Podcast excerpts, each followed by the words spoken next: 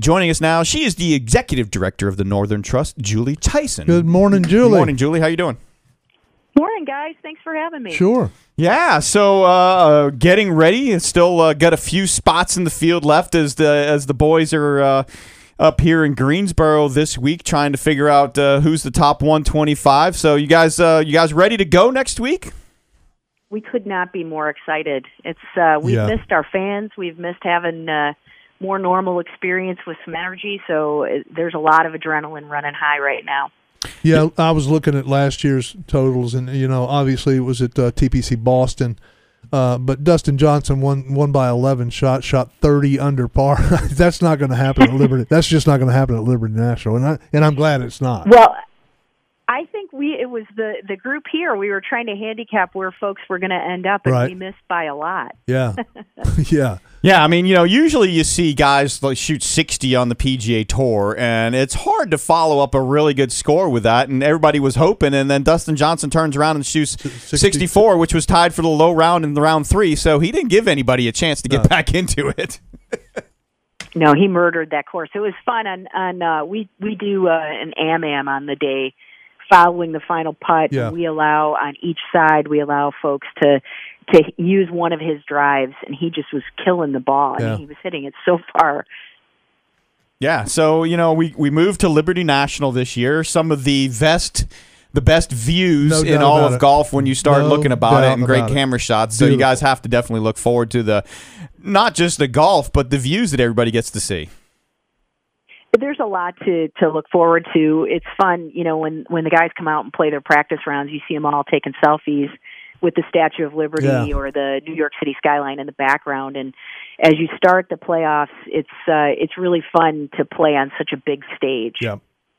Yeah, and there's a lot of great go- uh, holes on this golf course. I mean, and not only that, you get the great vista coming down 18, and it's not a, a- an extremely easy hole to play. So, you know, for you, what are the holes that that, that you really love out at this golf course? I, you know, it's odd. It's sort of the unsung hero. I really like 16. It's a drivable par four, and it's extremely tempting um, to really, you know, I mean, for these guys who can place the ball so easily, um, it, it's it's uh, a really tempting eagle play. Uh, although it's really heavily bunkered, you can get yourself into trouble if you don't land the shot where you want to. So, to me, 16 is one of my favorite uh, holes in the entire golf course. I actually like 15 a lot too. Um, 18 can be kind of fun. Uh, again, could present some trouble, and also I like it because there's a lot on the line. So coming up, you know, on Sunday, um, these guys have to land their their tee ball in a very specific shot to set them up Yeah. to be uh, able to score well. And of course, the 13th hole, we get to see the uh, Statue of Liberty in the background. So it's always great to see that reachable par five and uh, set us up for all those other holes you just mentioned. Yeah.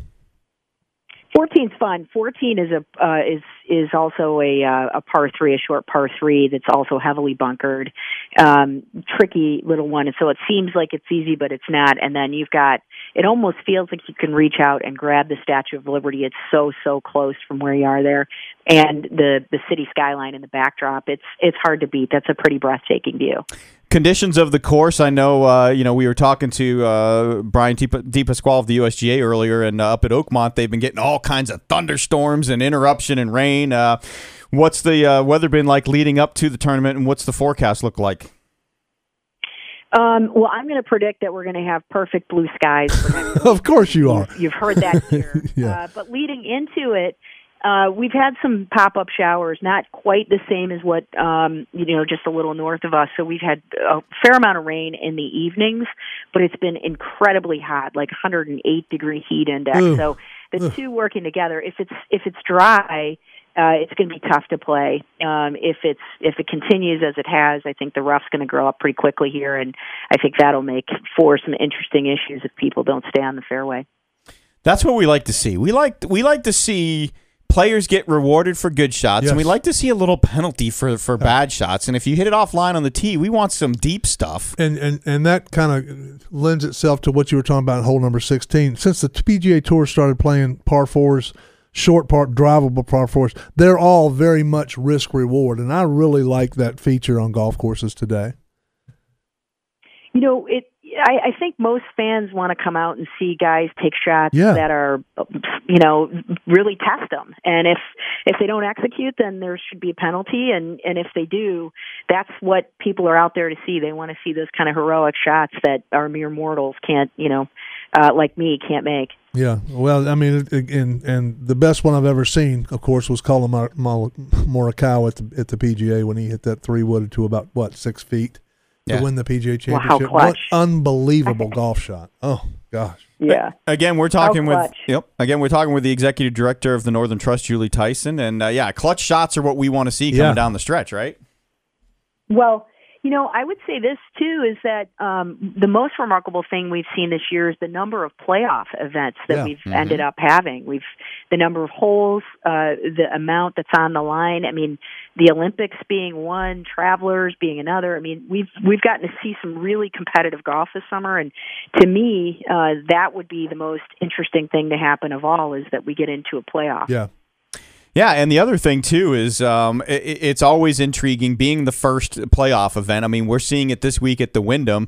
Is you know right now through through a couple rounds, there's only three guys that are moving out of the top 125 and three guys moving in. Now you guys cut the field down as well. Um, you know, have you kind of paid attention to? What the traditional number is of people falling out and falling in? I mean, is has it been a, a larger number, five, six, seven, or eight, or has it been like one or two? You know, it tends to stay in the two to three, you know, number um, every year. I haven't actually paid attention, so that's more anecdotal than than uh, anything else. Uh, but what I've seen in recent years is that it's gotten so much more competitive. You Uh-huh. know, when we first started the the FedEx Cup playoffs, um, you know, we just didn't know how they were going to take hold, and it's really become something that the players are, uh, you know, p- trying to peak in the season to compete in. So I'm pleased with how that's worked out, and and then we've always ended up with an embarrassment of riches. Our field is incredible, and they're you know they're at the height of their game, you know, tr- as we're trying to get into the tour championship here.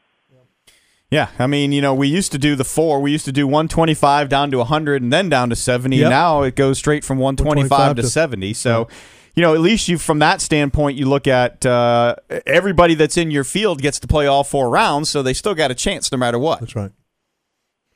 Yeah, and I think what's interesting too is it'll be, you know, coming down the stretch here, Liberty National, one golf course, Caves Valley being another, East Lake. So they all kind of feature or maybe work for a different type of style of play. So I think it's nobody, we're not playing the exact same type of golf course every week. And so it doesn't set up for one particular type of player like Bombers out here.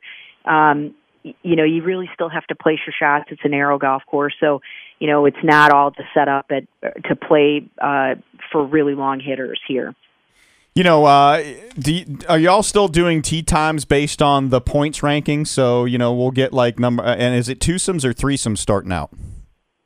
Yeah, we're, um, we're going to do the tee times based on the on where they finish with FedEx so points. So, um, and we'll do threesomes um, because of the size of the field and Sure. so forth um, to try to maximize what we can do. So, Yeah, you Should know, good. it is. It should be good. People are still waiting, and we talked about this It's earlier. It's not going to happen. People are still waiting that for somehow, for some reason, during your Northern Trust, that in the Saturday round, that Bryson and Brooks are paired together.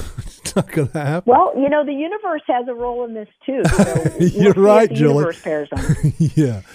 Uh, you know, I, I, we've been waiting for it for how long this I year, just and don't it's think- it's got to happen, right, Julie? At some point, you think it's got to happen. I, I you know I don't know. There's there's all kinds of those pairings out there where you could pair people in a variety of different manners that are meaningful and could create some energy and so forth. Yeah. Honestly, they've created their own storylines without it. So right. Well, and the other thing too is there's Ryder Cup on the line at your Sure. event. I mean, if if some players That's that they're kind of on the outside looking in can represent at the Northern Trust, they may get a better look for a, a captain's pick from Captain Stricker. Yeah, you know, and and um, think this this venue has always played a big role in, in the international match play events. With Presidents Cup having been here in Yeah. 2017, so they'll get a very good look at the style of play um, and how people are playing coming in to the Northern Trust. There's just been so much going on this year with the super season. It's been a kind of a long run coming in with the Olympics and then the WGC in Memphis. So, you know, these guys have had uh, a, a somewhat grueling schedule. So, it, you know, this has been been a, a long run for them. All right, before we let you go, I know we were talking about uh, you know DJ going uh, so low last year. Where do you think the winning number is going to be um, this year when we talk about uh, Liberty National? I, I mean, I think if we went back and listened to our conversation from last year, we would see we were we were nowhere near No. uh, the right number. So I, I'm not even going to hazard a guess to embarrass myself. I'll let you guys do that, Well- and uh, I'm just going to watch with Oh, pleasure trust- as these guys tr- come out here and play it. Tr- uh, trust me, Julie, we always embarrass ourselves, so that's not a big deal for us.